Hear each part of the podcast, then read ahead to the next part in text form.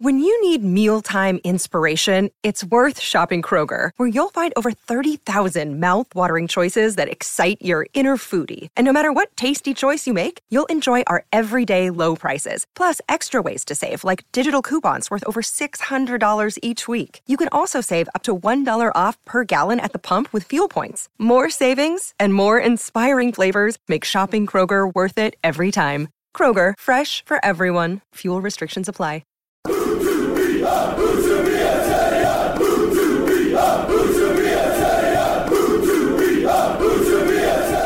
Hello and welcome to Utubia. And we're in a celebratory mood at the moment because Huddersfield Town have claimed their first win of the season. Hooray! Hey! That's real. That's not even a sound effect. No. He's laid over. That's real. There's- Jesus, that one in my face. And that's going to take someone's ears out of that. Lovely. Wow. They are party Reminds me of- poppers and not gunshots. Smells like a children's. Oh, dear. He said through a mouthful of party ring. Yeah. I'm the full hog here, Got haven't you? Fox's party rings, courtesy of Batley. We're getting looked at by people in the office. There we go. We've got party hats on, we do. somewhat facetiously. Yeah. Let's be quite honest. I'm. I don't do anything ironically. Um, Do you not? So this is deadly serious for me. Incredibly sincere Yeah. As always. party celebration. Cheers, lads. Chin chin. Cheers. Little glass of Prosecco on the go. Prosecco. So yeah, uh, yeah. Huddersfield Town, since we last recorded, have drawn a game against Millwall and beaten Stoke City. I'm here with Jim Chisem and Dave Hartrick to talk through those two games. Uh, where, where should we start? It's- We're tempted to talk about Stoke, but we should probably go chronologically and talk about Millwall, shouldn't talk we? about Millwall. Um, Jim, what were your thoughts on the Millwall game? It's a pretty awful game, to be honest. There was we'd seen some stops and starts, hadn't we, under the, the new Cowley regime, and uh, I felt like there were more more stops than starts um, with Millwall. I mean, I, I think I was I was expecting a, a Matt Smith header in the 88th minute Yeah. to make it 1 0. So, so to, to draw in, a- in a way was kind of a, a positive, but just same old, same old, I think, from that game, my perspective. How about you, Dave? Um, I think there are a lot of positives alongside a lot of the same old things. Yeah. The the one thing that like the penalty was I, I tweeted about it was one of the, The penaltiest penalties I've ever seen in my life. It was ridiculous. and it, I, I mean that that was shocking. But I felt, you know, I, the town were a bit more progressive. They carried a bit more in sacking threat, but individual error costs them again. And how many times yeah. have we said that in the this season already? Like, I think it's a particular shame because, like, as I put in the conclusions, if a manager came out and said this, you'd you'd rightly round on them. But it was a clean sheet in everything but the scoreline because if Grabara doesn't basically chuck that into his own net, then uh, then it's a it's a one 0 win several days before they actually got a one 0 win. I think if he hadn't chucked that in, I honestly think Town would have probably won two or three nil. You know, There, there was a period after we scored the, the first goal, and then Campbell just sort of The got two a, headers, a bit yeah. too Yeah. much under that header. And I thought we could we could do this two three nil. Yeah. It's that that spanking that, that you've been talking about, Mm. Dave, um, in footballing terms, uh, for a while. That you felt that it was coming. I, I had that feeling for about five ten minutes, um, and then again it was just back to some pretty pointless possession, not really Yeah. knowing what to do, sh- shifting it out wide. And I think, you know, I think we could have won that. I think with the penalty, with an individual mistake, we just got to say it's a ten-man Millwall with Yeah. Murray Wallace as left back. yeah. And the- I mean, Millwall clearly played for the point after they went down to 10 men, but you can't blame them for that. Away from home, No. in the form that they've been No. in, that was, you know, th- he had no choice there, Neil Harris. It felt to me that the archetypal game that if Town hadn't been on the run they're on, if they'd have won the game before, they would have won that game 3 1, 4 1. Honestly, I, I genuinely Yeah. think it spanked them. But because of the run they were on, and then because there's another individual error, some of the old mindset, some of the old habits just kicked in. And uh, like Danny said in the, the press conference afterwards that he was far more pleased with the second Yeah. half, and we both exchanged a little look like, really. But I sort of get what he was saying.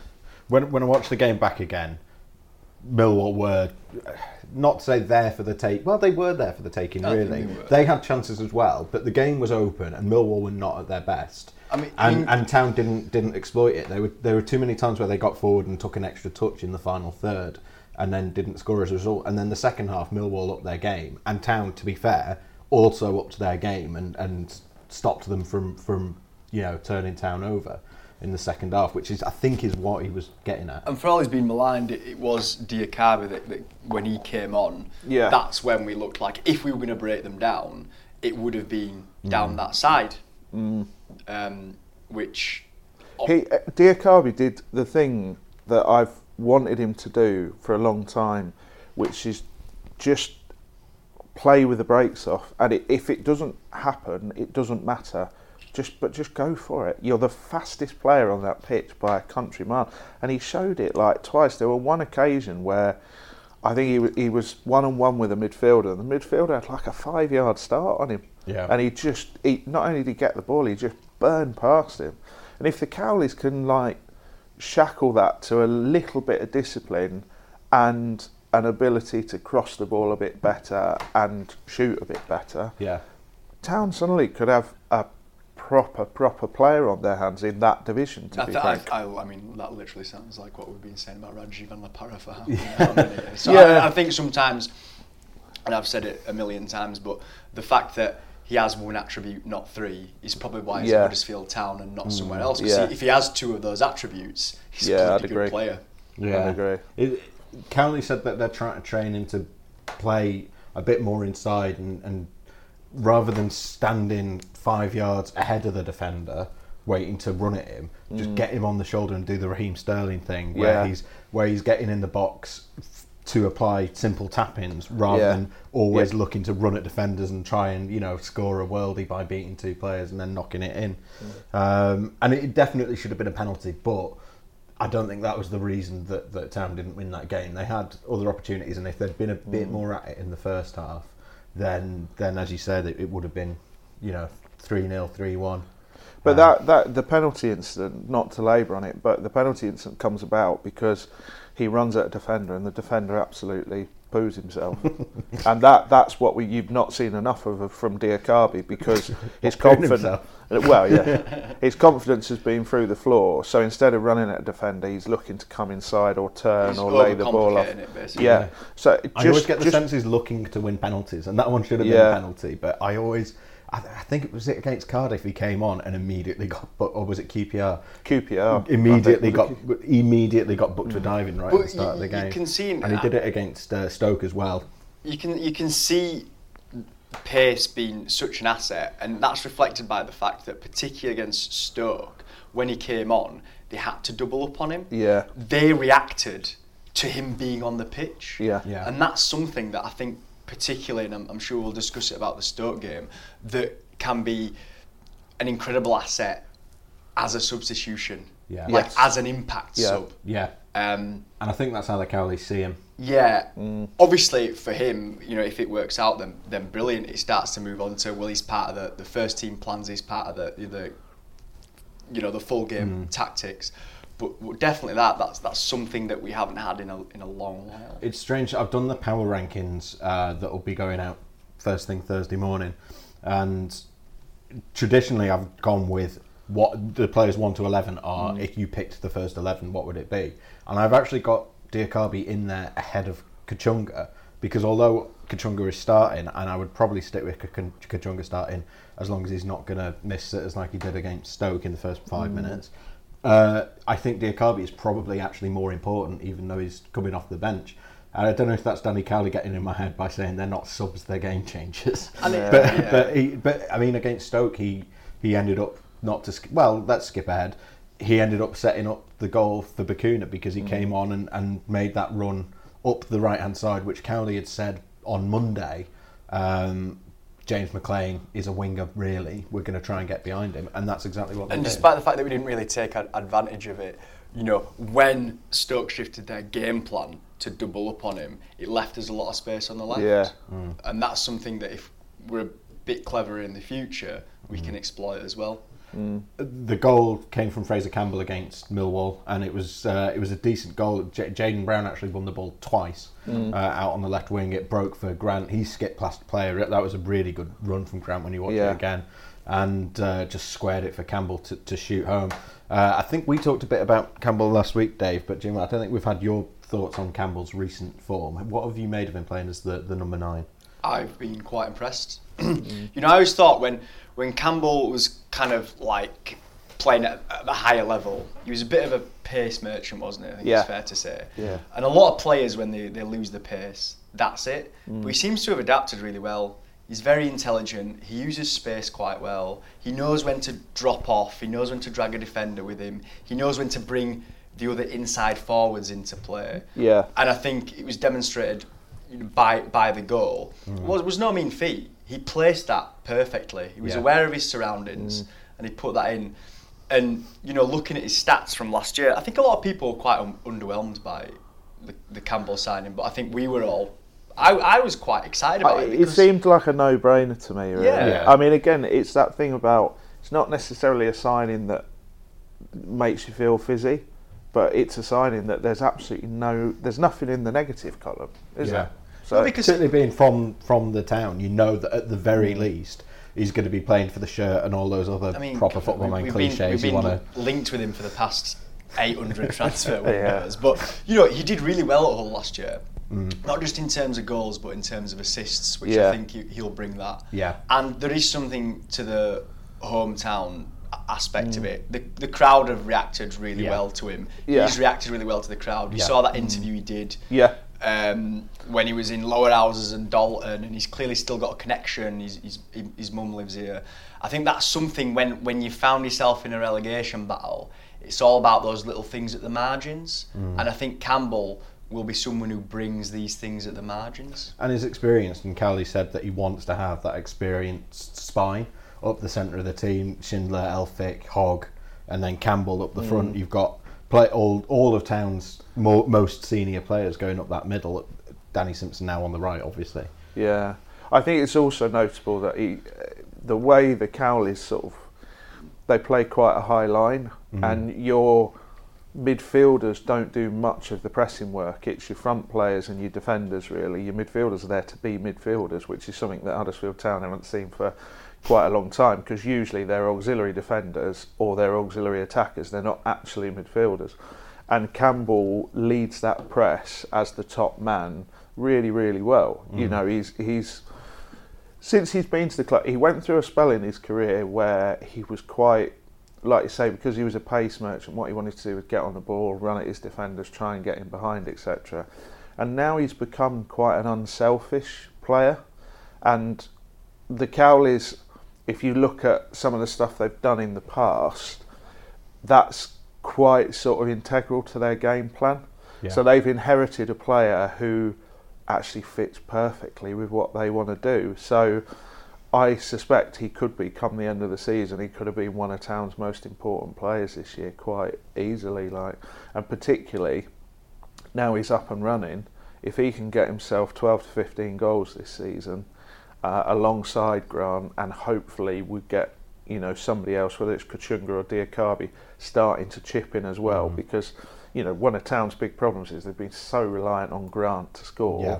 Nobody else has taken responsibility. If Campbell can come in and chip in and bring other people into it, then goals win games. And and he's been a good link up as well. I mean, he got that assist for Lewis O'Brien against against West Brom. That's another player that scored. That you know that's his first goal for the club, and he wasn't involved in the goal. But to take your point about other players scoring goals, Bacuna got the goal against Yeah. Stoke. So we're starting to see more players sort of chipping in. Uh, I think they, they want to get more out of set pieces. They still don't offer Yeah. anything in attacking set pieces. The Kelly said that you know if you can get you know goals from set pieces, that's the equivalent of a 25 million pound striker, um, which I think is you know a a little bit of a, a headline grabbing uh, thing to say, but there is truth in it. You know, I don't, and They- none of they- Town's defense. I think Town might be the only team in the division who haven't scored a goal through a defender yet this yeah, season. they do a lot of work on set pieces. You know, the England love train at the World Cup came from the Cowleys. Gareth Southgate actually spent some time with them and worked with them, and it was it was their they were the sort of pioneers of that, and obviously England used it brilliantly at the World Cup. So they quite rightly see it as a huge weapon. you particularly know. in this division. Yeah, I see you as a huge and it is. weapon. Yeah, naturally.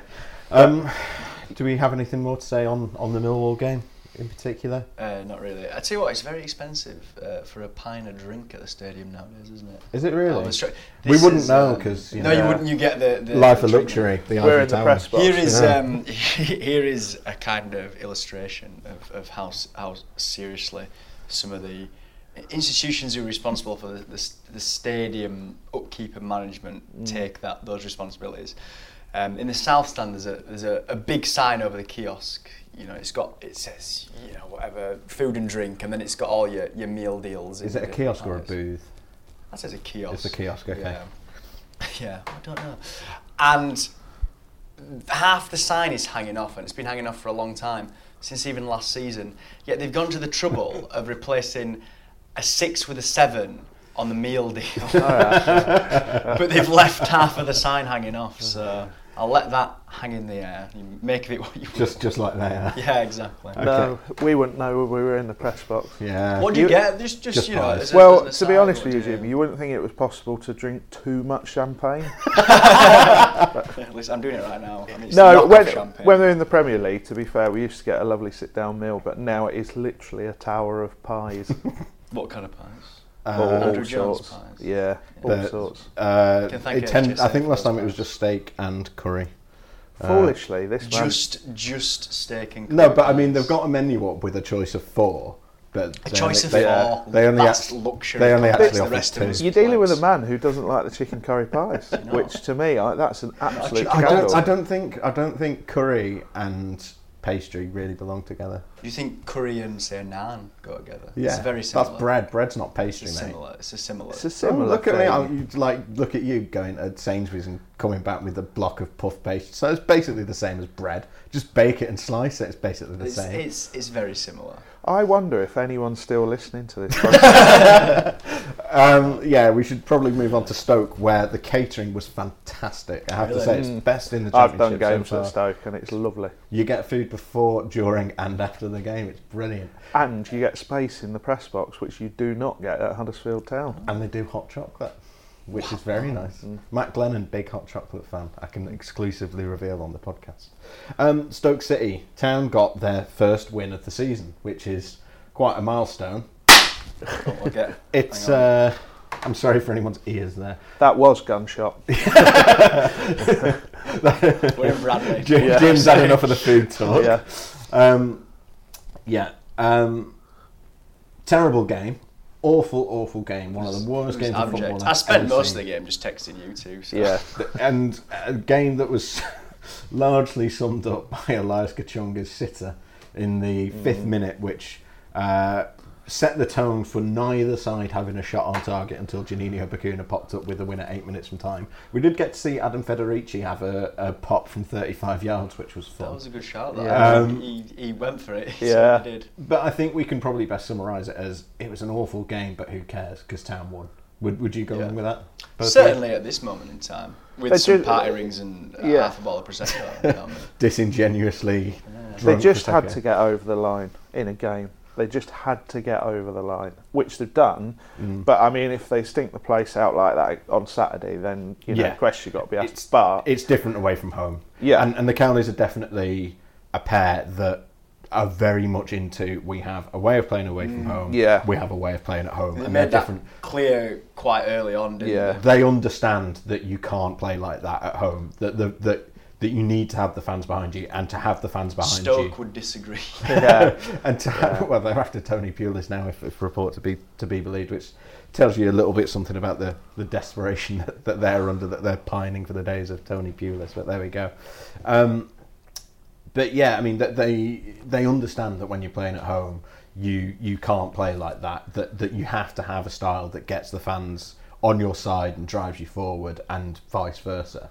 Um, you could look at it as the perfect away performance, though, couldn't you, Dave? In some ways. I, it was turgid Yeah. for an hour, and then you know, like I text you, you, you realise that this is actually the game plan, It the game plan is not to lose the game, and then go for it in the last mm-hmm. sort of 15, 20 minutes, which they did with the subs, and as soon as they stopped being passive, they got the goal and like it's one of them as a fan you watch and you're just happy with the win in these circumstances.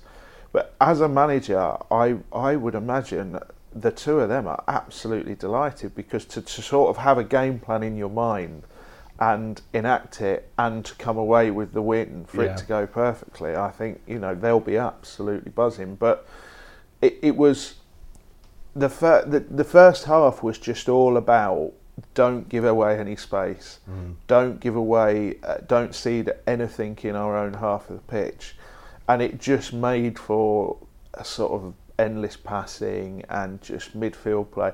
I was saying watching it on the red button, it almost became because there was so much play in the middle of the pitch. It was basically like a Cowley camp because the camera was behind the dugouts. So I, for large you know, a fairly large amount of the time, I was just watching Danny Cowley pointing and giving instructions. Nicky Cowley is just like a wasp in that in that area. He's all over. He's running to the corners. He's down. He's down shouting. He's whistling. It's it's like it's great entertainment. It was better than the football. He's attacking bees. Yeah, oh, he was all over the place. But it, it showed, I, I think it showed they were really desperate for the team to hold their discipline and hold Yeah. their shape.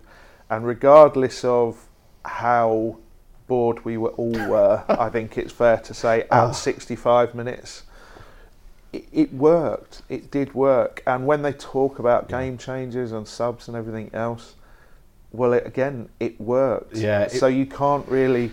It's difficult to sit here and criticise it because they've done the job. looking at looking back at the press conference they did on Monday, I've mentioned they, they identified that they could get behind McLean, and looking back on that press conference, it's it's it's like they were dropping foreshadowing for a film because everything they said in that press conference came to pass. Like that that they had that they wanted to get behind McLean and that they had an idea about who their game changers were going to be. They specifically named Bacuna and Diakhaby as being two of them. Um, and yeah, it was. Go back through that press conference. Uh, go and look at the, the live blog feed. Uh, I think it's under. If you search for Lewis O'Brien and Danny Cowley press conference, and everything they said came to pass. And Cowley admitted afterwards that that was the game plan. Was just we'll just take up the pressure, and then because he basically he actually said we're not fit enough to play the ninety minutes after we've just played three days after we've played Millwall and had a really tough game against them. Yeah. We didn't think that away from home that we would be fit enough to go the full 90 minutes doing the big high press and going at Stoke and try to, you know, score three. So they just Mourinho'd it up. And uh, and I'm saying that as a 2005 Mourinho, not Yeah. 2018 Best Mourinho. Mourinho. Yeah. Yeah. Uh, and, and soaked up the pressure and then just thought, right, we'll go for a shootout in the last 15 minutes with our fast subs on when Stoke are all knackered from chasing the ball around from side to side and get a goal that way. And that's exactly what they did. I think there's two ways to look at this, right? And one way to look at it, and I kind of lean towards this, is you know, Trotsky used to have this story where you, you say, you, you, That's you such, once. a, such a Jim Yeah. Yeah, it is introduction actually, to a topic. yeah. Tick. So he, um, he was in. Uh, he tells this story where he, he's in Moscow and he, he approaches this guy and he says, um, "How do I get to Leningrad?" And the guy says, "Well, I wouldn't start here." Right, and I think that sums up the context in which we're talking about things, because I really wouldn't start here. I'm not quite sure how we've got here. A mm. quarter away into the season, and not only are we on, you know, five points, not only are we in a relegation battle, I think we look, f- for all of, for all it was an ugly win, mm. even since the Cowleys came in, we look like a poor championship side. Mm. There wasn't much separating Stoke, who are awful, Millwall, who are awful, and Huddersfield. It was one moment, and, and as much as the subs made an impact, that was the only real impact they made, and it was a goal, and that's brilliant. I'm taking your prosecco back off you, Jim. Sorry, yeah. no, yeah, but but I think there are much wider systemic issues. Yeah, no, at this I, football I agree. club. That win doesn't solve. Another thing that at all. concerns me is that you know you talk about we're not fit enough to Mm. kind of go and play the intense game we want to play. Well, that worries me because if you go in a game on Saturday and you're go into Tuesday and you have to play the same players because either you don't have the strength in depth or you don't trust the other players at your disposal, that that is problematic. Yeah. However, it's good to win a football match. It is. and I'm really enjoying it. That, that's the thing. It's it's all about what they do from Yeah. here now. They, they, they- as I wrote in the piece, this wasn't a game where you look at it and you go, "That's the moment. That's the moment that things Yeah. turned around. That was the game where they turned the corner." The same way that we look back on Tottenham. Uh, 18 months ago, as that was the moment it fell apart. That this wasn't the game where you're like, oh, they're, they're fine now. Because if we play, At all. if we play like we did against Millwall or Stoke against Hull, I, th- I think we'll be in trouble. But I, I, yeah, you're exactly right. But the two points I would make is that do not underestimate the power of that win. I mean, their first training session after a win for the first time since February, after a season where they only got three wins total, eh, they will be they will be bouncing. And the the thing I've talked about on this podcast, I can't remember if you were on there, Jim, was that they need that team needs to do more on adrenaline rather than just going through the motions. Winning gives you adrenaline. Like you talked about, that five minutes after Town scored against Millwall was their best five minutes because suddenly everybody was bloods up and everybody's got a little bit more. So I think it's important. But I think the other side to it is that what the Cowleys have to do in this position, like I said on WhatsApp last night, just got to stumble through to January. Yeah, and in. January, Town need to look at it and go, well, if we've got five holes, we've got to plug at least three of them. And they have to be backed by Hodkinson to do that. And a, another thing I've said on this podcast is if it gets to the day before the transfer window and Town are still scrapping around trying to buy those players, they're not doing it right. It's got to be like the first two weeks. They've got to have at least two of the two of the three they identify in and done. So they they've just got to stumble through to January, pull out of the relegation zone if possible.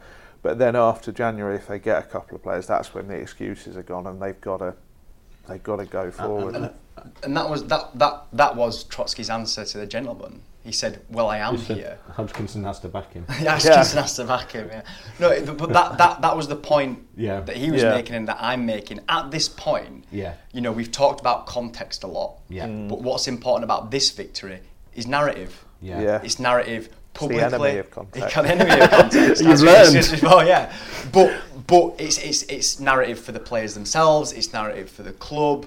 Um, that's the important thing. And we are where we are. Yeah. And we've got to move forward from that. Yeah. And as Mao said, a revolution, a revolution, a revolution is no bed of roses, and nor is a relegation. So it, it is what it is. Did he was his bit the relegation as well? He, I imagine Was so. part of he his was a quote? keen sportsman. Did he blame it when it went wrong on Flo Hadergjonaj? I imagine so. Yeah, yeah. but I I think think I, Flo's got more stick than I, th- I think you, like you, you look at it though, and you. I mean, we're exactly right. All we ever say on this podcast uh, is they can't sort the problems right now. You know, there's always a target in the future. There's always something.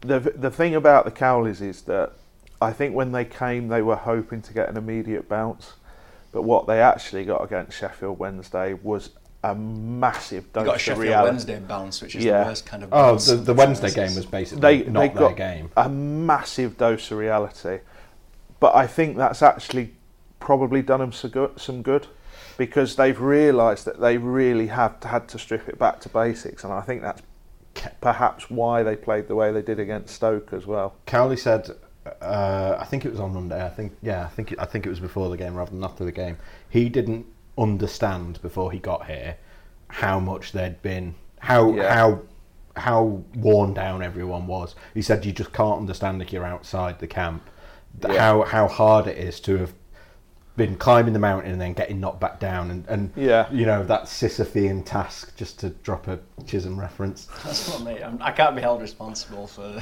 you know, but but you know, Albert Camus Yeah. said said that you know that that, that ultimately Sisyphus had to be happy Yeah. because because he was struggling against the absurd, and I think that that's very much the Mm. position that the Cowleys now find themselves in, and it's Sisyphus is a great illustration of how it's all about process and not about outcomes. Absolutely. You know, I used to have a, a I used to have a watch.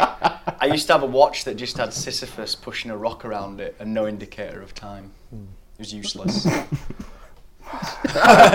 Again, if there is anyone still listening to this podcast, But you know, in a, in a way, we were all excited about doing this podcast because we've not had much to talk about. Um, and in one sense, we've talked about the win, and we can talk about the psychological impact it has. We can talk But- about Greek mythology. We can talk about Greek mythology and the giants of Marxism, Leninism. But the, the problem is, is we're kind of still seeing the same patterns of play. Yeah. And I think what town fans expected was, and I think because we were spoiled with Wagner, when Wagner came in, that shift from how we were playing under Powell with Yeah. those same players was a- absolutely profound. Yeah, it it was was like night- a different team. It was Yeah. like different individuals.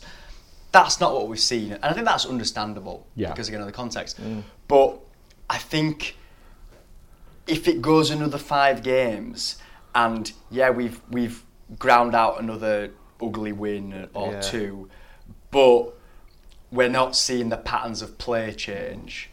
That's when I start worrying. Mm. I yeah, and listen, I think you're exactly right again. But what what nobody at this club I talked about this pre-season with you, Steve. What nobody at this club has seen with a lot of these players who are very very young. Mm. Remember, is nobody has seen Diakhaby or Mbenza in a team that has won three of the last five and drawn one of the hmm. others. Have the confidence to make mistakes Yeah. and try things. And I, if Town, I don't know if Town will win Saturday. Hull have a, a very good attacking side. Town have problems defensively. yeah. That that means certain things, shall we say? but if Town came out of this with a seven-point week, Yeah. Then I. I I think you need to. I think seeing, like I say, seeing somebody with the freedom and the confidence, they can look a completely different player. Because I think when you look at someone like Diakhaby, it's easy to get frustrated with him. Hmm. But you know, look at the look at what he's been trying to find his feet in a team, in a new city, in a new league, then in another new league, when those around him are through the floor and you know everything's changing. He he might be genuinely, you know, with four wins out of five, he could look like genuinely look like a world beater. We just don't know because this this this one of the things I've been writing about lately is just having a look over the last year with Town, and this this set of circumstances has never existed in your 111 year history, and when you got young players, and you've got the experienced heads there who are struggling to cope with it, you think, yeah, you know, this really is mm-hmm. massive. What Town have got to do I know what you're saying about patterns of play and systems and all of that, but genuinely, for probably for another month or two, they've just got to get some points on the board. And if they have to sort of poo their way through games to do it, mm. you know, if that's what it takes, that's what it takes. But then when they plug a few holes in January and there's a bit of breathing space and everybody can just go, and the shackles can come off, that's when you want to see it change. But at the, uh, I, I, I know the Cowleys are very, very keen, and we've seen it in so many press conferences now. Results aren't everything. They are not uh, result orientated at all. They're hmm. process driven, as they keep telling us. Hmm. And in his own words, your wins, draws, and losses column sorts itself out when you get things right. I understand that, but they will know in this situation if they got another win against Hull on Saturday, by hook or by crook, those players are going to be bouncing in training next week. Yeah. They're going to be desperate. Well, to it's, come it's in. going into the international break as well. Yeah. That would be big because we ground out that result mm. because Stoke are Yeah. the worst team in the league. pitiful. Yeah.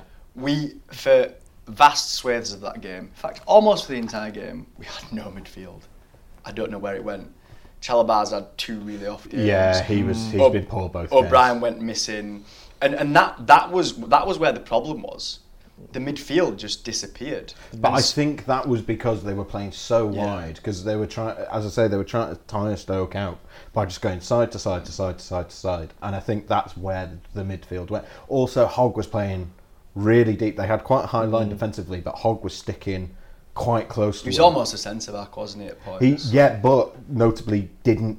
I don't think I saw him drop into the. Other than covering for a defender who's coming out to make a clearance, I don't think I saw him drop into the into the back four once, Yeah. which is quite a turnaround for him. The- the- But I, I get what you're saying, though. It, it looked like a Mark Hudson team at times. Because you, but that performance, by the way, was a Jan Siewert performance. A hundred percent, apart from perhaps the goal at the end. But the thing is, is that the, the we knew that the Cowleys were pragmatists, and they talk about Yeah. the process, and I think that's them sending a message to the players, and also at the same time asking for patience from the fans. Mm. But when it's actually get getting to match days, they have played four different systems and adapted it, or have played variations on the same set of systems and adapted it to match the opposition and try and get uh, the best result out of it. Because, and that's what they've done at, at their previous clubs, because they know that well, there's no point in us. That was the problem with with Jan, or part of the problem with Jan was he was so set on I want to play this way and Mm. I'm going to make the players play this way and they're just going to have to Yeah. learn it and we'll get there over the year. I don't think he expected obviously to have quite the bad start that they had. He thought he was going to have a whole year to get and you know that it might be difficult to begin with but but that they'd get there. But the Cowleys have come in and they've realised well we're in such a hole that we actually we're talking about the process and we're talking about where we want to get to. But when it actually gets to game day, let's just do whatever gives us the best chance of getting the result, which is what they did against Stoke. What they did against Stoke was actually completely against the principles that they've laid out about being direct and being dynamic and being quick on the ball. But it was intentionally so because they knew that was the best way of getting the result, which is uh, quite a magic trick to, to get the players to get that sense of the players moving in the right direction while still actually grinding out the results and doing what's needed. It makes Saturday interesting because Yeah. they can't be passive on Saturday. And I mean, even against Millwall, I thought there were times where they were passive. They were almost playing like the away side and almost trying to catch Millwall on the break. They're trying to draw them deep, uh, you know, draw them forwards and try and get in behind. I think there's the They period, won't be able to do that against Hull. The period after we scored, I think that was where we made the mistake. We really did drop very deep. Yeah. Of like ten sort of. And that's why he was minutes, that's yeah. why he was unhappy with the first half. Yeah, and and I, I I don't think that was necessarily from from No, they didn't no, want no, that. no, mm. no. So I think if we do if we do manage to go one up against Hull, we have to go for the second goal. Yeah. That that's that's key because we we you know we're not defensively solid yet. Yeah. They were going for the second goal against Stoke. I know the goal came eight minutes from time, mm. but they were keeping three, four men mm. forward at all times because they because that's eh, again it's the attack is the best form of defence thing. When the the last podcast when we talked about the West Brom game, one of the things that I'd noticed was that at half time and two one up, they come straight out and, and first forty five to fifty minutes twice they had a midfielder it was Chalobah and somebody else pressing way way beyond the front three trying to win the ball back and it was clear that the message at half time had been you go out and win this by getting another goal not by sitting back and then he was going bonkers on the touchline and he talked about it after because they just retreated and retreated and retreated Yeah, old and I think that attitude is probably reflective of where he sees your defensive options at the moment Yeah. I mean if if if Town have to sit on a 1 0 lead for half an hour, let's be honest, I don't think there's anyone in this room that is actually confident at the moment they would hold it. 10 minutes, fine, but half an hour, no. I think you're exactly right. I think one of the reasons I feel like there's a battering coming, Jim, that's something else I said on the podcast I've already had a couple of very witty comments on Twitter about. Um, I genuinely think Town are going to batter someone because Cowley will go. You'll go one 0 up in a game, and Cowley will say, "Right, go for the juggler." And at some point, they'll come up against a team who will fold, and they'll batter someone three or four, five nil. But you know, Saturday's probably a bit early for that. Yeah. But they ju- they can't be passive because Hull are really good going forward. Defensively, they're frail. So what he's got to look at that game for me is we need to outscore Hull, and with a Huddersfield team that historically doesn't score more than one goal, mm. that's his next big And is- conundrum is to that solve. Perhaps the time to go 4-2-3-1, even if Pritchard isn't back. Fit Well, he went in four there. two three one against Millwall, He did. and he He pushed O'Brien O'Brien. up to Yeah. ten, and he, he it wasn't Called it, Dave. Yeah, I don't, it wasn't a four-two-three-one as like you'd know it in a Wagner era or He as. didn't have. yeah. He wasn't like playing as a traditional number ten. No, he was, he he was was- pushing very. very but we all laid out before the game. We all laid out the team and we went right. Well, that's probably a four-three-three. And I was sat next to Steve and I said, within five minutes, O'Brien's to number ten here, and he was playing so high. And for a while it worked, but again, it's that it's that mm, I hate to keep coming back to mindset and saying the same things, but the old problems creep in, creep in because players start to worry and Yeah. start to panic, and they start want to stop making mistakes. And when you stop making mistakes, you stop risking anything, and when you stop risking anything, you don't score in football.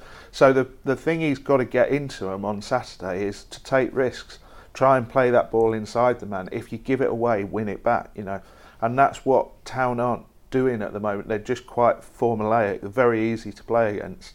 So they, as I said, the next big battle is two or three goals in a game, and I know they got two against West Brom, but they were they were arguably gifted one, but they Yeah. finished it very very well. Against Hull, I'd suggest to win that game, they could possibly need to score three. That's an ask. So, and it uh, unfortunately it is. I mean, three against West Ham before that. Yeah. Three, did they? They, they beat was the Bournemouth, didn't they? I think Four one. But that was the season before. One nil. season before. Yeah, I yeah. can't think of another occasion in the last couple of years when Yeah. they've scored three or four.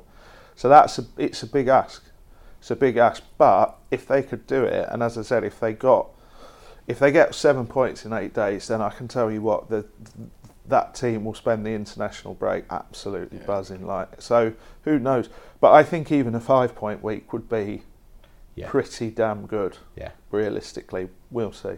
We we set the target of nine or ten points from seven games, and have now got four from two. So Mm. that's a good start. And and to be honest, I would almost say the results from the Millwall and Stoke games probably should have been reversed. But that's how Yeah. that's how football is sometimes. I'm sure if I, I reckon if you'd have offered them four points out of them two games, whichever way around, Oh, they would have take it. Oh, it. absolutely. I think anyone You know. would take that. It, it was, as I said, I think I, I felt with that Millwall game that we'd talked about them targeting it, and I think the fans all targeted it, and I think we targeted it Mm. as this is the game the Cowleys are going to win. This is the one where they're going to step Mm. in and do it. And I think that was quite palpable in the stadium, and I think it got to the players a little bit. There was there was a lot of it felt like a nervy performance on Saturday. Whereas that away game, and you spoke, Steve, about how if it had been an away game, it would have almost suited them better. Yeah. And I think you're exactly right because I was really impressed against Stoke with the di- the actual discipline. I know what you're saying about patterns of play, but they they really did stick to their tasks like doggedly. And I've not seen a town side do that since promotion season under Wagner. Because in the Premier League, you know that Tottenham game came early, and after that, that was the problem. They were the discipline was going a bit, and they were struggling a bit, and what have you. So, yeah, it wasn't pretty, but it was, you know, there were things to be actually pretty impressed about, really, on the quiet. Yeah, I mean, again, I think it's worth saying it. It doesn't solve everything. There's still a lot of problems to fix, but you can't complain about getting the first your first win in uh, what is it, eight months. Uh, to be honest, I think however they got it, it, it, at this stage they just needed the points, and they talk about the process. I think we've seen enough from the other games, not for 90 minutes at any point yet, but we've seen enough from the other games to suggest that they, to me, to suggest that they're on the right track. And at very least, the players are listening, the players are responding, they're making tactical tweaks. They're still yet to play the system that they want to play because I think they're not at a point where they feel they can do that yet. Um, particularly because Pritchard's been been out. It'll be interesting to see what happens when Pritchard is back, because then you've got to drop one of Hogg, Chalobah, and O'Brien. I don't think it's the hardest decision to make. I would happily drop one of them to be quite frank. But which one? That's the thing. I think Oh, it, and, and you- no, probably. it's probably, either Chalobah or Hogg. I think. Probably. Yeah. And I think it's Chalobah in I- that case. the the thing about O'Brien is, I think again, you said it, Steve, and I, it's always stuck with me. I think it was you anyway, but O'Brien looks like the one who, despite it all, has really been looking forward to playing for Town and uh, really. Oh yeah, Well, of course, definitely. yeah. I think he, he, he, talk, he was at Bradford last year, was bottom of the table all season, and he spoke on Monday about how he thought it was a great experience Yeah, because I- it made him a man. You don't want to play. You It was just a great mentality. the, you don't want to play. You know, Hogg and Chalobah. No. I don't think you can do that. I don't So think it works. O'Brien has, It's has- been tried, I O'Brien has shown enough that if it's a midfield two, you need somebody who's going to create something, somebody who's going to link up the play, somebody who, mm. when it's necessary, will run beyond, you know, the yeah. and create a second, third runner. Um, so And I just O- don't think they're going to drop Hogg. yeah, so O- probably o- O'Brien and, and Hogg then. Um, Yeah. But what, what what I mean by it's not the most decision to make. It's not like Yeah. it's a world beating midfield. Yeah, yeah, yeah. So Yeah, if you no, I can, know what you mean. If you can play a system that the Cowleys won, and you can play it with the likes of Pritchard, or well, then Yeah. you make that decision. It's fine. Yeah. It's not the worst. And and Bacuna, if he can start playing more Yeah. instinctively like he did when he came on, That goal, I'm hoping, like, sort of lights a fire under him he's again. such a confidence player. He's Mm. the epitome of a confidence player. it- it- me and Steve look like idiots at the moment, just in general, Just but general. What do you mean- specifically, you mean at the moment? but specifically because we did spend a chunk of the end of last season telling people how Bacuna did, yeah. should comfortably be Yeah. one of the better midfielders in this division. But he looked like And he should be because he was good yeah. in the Premier League. and he was good pre-season as well. But then he literally from the Derby game just tumbled off a cliff. He overthinks things and he gets frustrated. He, he you were talking about players mm. needing to run on adrenaline, and he is a player that is all about adrenaline and mm. confidence. If he's playing naturally, he's got so much natural talent in his feet that he can just make things happen. That pass he made for Diakhaby, and then the run, and then the finish were all mm. really good. That was what we expected to see out of Bacuna. Yeah, Yeah, all of that move was what we expected to see out of Bacuna this season. But he's just been. I mean, Cowley's talked about they're training him out of the habit of taking three touches where Yeah. two will do. Um, and and they're saying simplicity is genius to him, and I think that he more than anyone needs that message. He just needs to keep things simple. But he's another option, and th- as I say, doing those power rankings when I did it last month, I got down to about number eight or nine, and I was like, oh, this this isn't good. Like that, I'm bringing these players in at this point. But even with some of the same players doing it today, I got to about number 15 or 16 before I was like, mm, this is where it's starting to Yeah. drop off now. And that's maybe just me being on a high of. Uh, of, of the win, maybe it was the glue that I did earlier, but it's, but it, it, it I think it shows it, it just takes on a very different complexion when you've picked up four points in, in two games. And that's that's the mindset of the players as well. That's Yeah, what exactly. I mean about you know a Diakhaby and Mbenza. Uh, Mbenza is a worry to me at the moment. Yeah, Diakhaby is showing stuff. Diakhaby looks like he could be a really good player if, if the circumstances are right. Mbenza's really worrying me because he just, I don't feel like there's anything in him. There's no fire under him at all. There's no, and he, I, I mean, I think I've mentioned this on another pod as well to repeat myself yet again. But I watched him come on as sub, and he, he like you know he fiddles with his shirt and he makes sure it's pulled over and he walks on and he tells somebody oh you're going over there now and he strolls into position. And you think I I want a sub to be ready for a start when he walk comes on Looks like and he's then, got a rocket up him. and then to get into position and to be on their toes. And he mm-hmm. just I, I I'm sure you know like this run is like terrible and it, it affects them all different ways and all that sort of thing but I'm honestly not sure at this point how you harness Mbenza for the best it is it's the best thing to do to send him somewhere for two weeks just send him out of the club away from it all and try and get his try and get his head right because 11.25 million pounds worth of player there, and at the moment, I mean, you'd struggle to get 100 grand for him. Hmm. So, yeah, it's not all joy, is it? No, it's not. As I say, there's there's still issues there to address, but Have you got any predictions for Saturday? I think it'll be. I uh, I don't think they're going to win.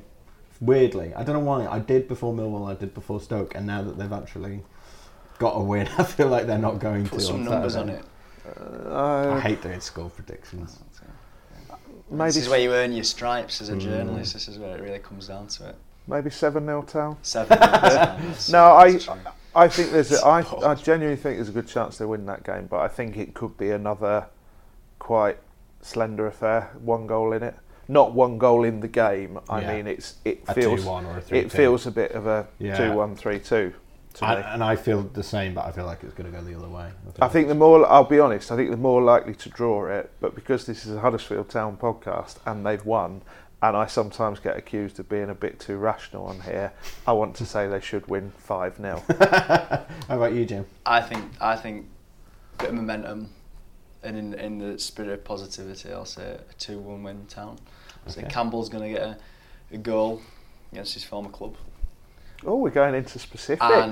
and um, uh, it's In the 65th O'Brien, minute. O'Brien will yeah score a goal in the 65th minute, just sort of like 20 yards out, just kills it into top right corner, possibly. But don't hold me to that. Imagine if that happens now. Then. It, it happened. I can't remember. It happened with Tom Ince once on like a podcast like two seasons ago, and I exactly described what would happen. It's unbelievable. Prognosticate- Yeah, like the groundhog. Yeah. Can I just say I went to the Huddersfield Town ladies game on Oh, yes, of course. was that the Five two. against Derby. Derby, yeah. the Derby game? Yeah. So it was like quite a, quite a tetchy first half. So I think it was like it, got to two all basically, and it was absolutely hammering it down. Yeah. And Derby were playing a really high line, and Town Town had kind of got like three attacking starters on the bench. So they brought on uh, Lucy Sowerby, Sarah Danby, and, and Katie Nutter. And Derby were playing this really high line, and they just shifted it a bit because they could lob these balls down the channel, and because the pitch was a bit waterlogged, you could kind of run onto it. Yeah. Um, and, and Kate Mallon got a hat trick, ended up winning 5 2. Um, but it was quite a good, Ash Vickers kind of quite a good tactical manoeuvre, very very pragmatic. 'cause it's not the kind of football you, you're used to seeing Town Ladies play, which is very much on the deck, like passing Yeah. around and stuff. Are they are they top now? no, they No, they lost two. two in a row, yeah. Yeah. so they're third now, will they be? Sunderland at the top. something like that. It's it's another division where you can lose two games and still be up Yeah. near the top of the table. Um, they either they've won they won a couple of games. I think they won six one or six two, and they won six 0 And then I went to the ga- one of the games they played against Stoke, funnily enough, and they scored in the first. They scored like two in the first eight minutes, and then got absolutely battered for eighty odd minutes, and and Stoke put a sitter over the bar. They had a goal ruled out for offside wrongly when we watched the video back. Um, they hit the post twice, everything, and Town ended up winning two one. It was ridiculous. That's how you want to do it. That's how you want to beat Stoke. Yeah. How's it? You can bleep that first part. How's it? yeah, how's it? Yeah. Lovely. Uh, but yeah, no, well worth going up there. Uh, Starves all. It's not the best place to get to, uh, What a sell. Yeah. but H- HSA will will occasionally put a free coach on, Yeah. like we did on on Sunday. Um, It's worth the trip. It's, there's actually uh, a funny story. We nearly accidentally kidnapped nine people, but That is funny. that's for after the podcast. is it re- okay? Fine. definitely well, let's let's wrap up there then because I want to hear this story. Thank you, Jim and Dave, for coming in. We hope you've enjoyed listening. Uh, you two are on Twitter, aren't you? So, Jim, what are you? I'm Jim underscore Chisem C H I S E M. And Dave, you're. Hey. At David Hartrick, H A R T R I C K. and I'm at Steven Chicken, Steven with a V. Uh, if you've enjoyed it, tell a friend and all of that business. And we'll see you next time when hopefully we'll be discussing the second win of the season. The second win of the season. The second win of the season.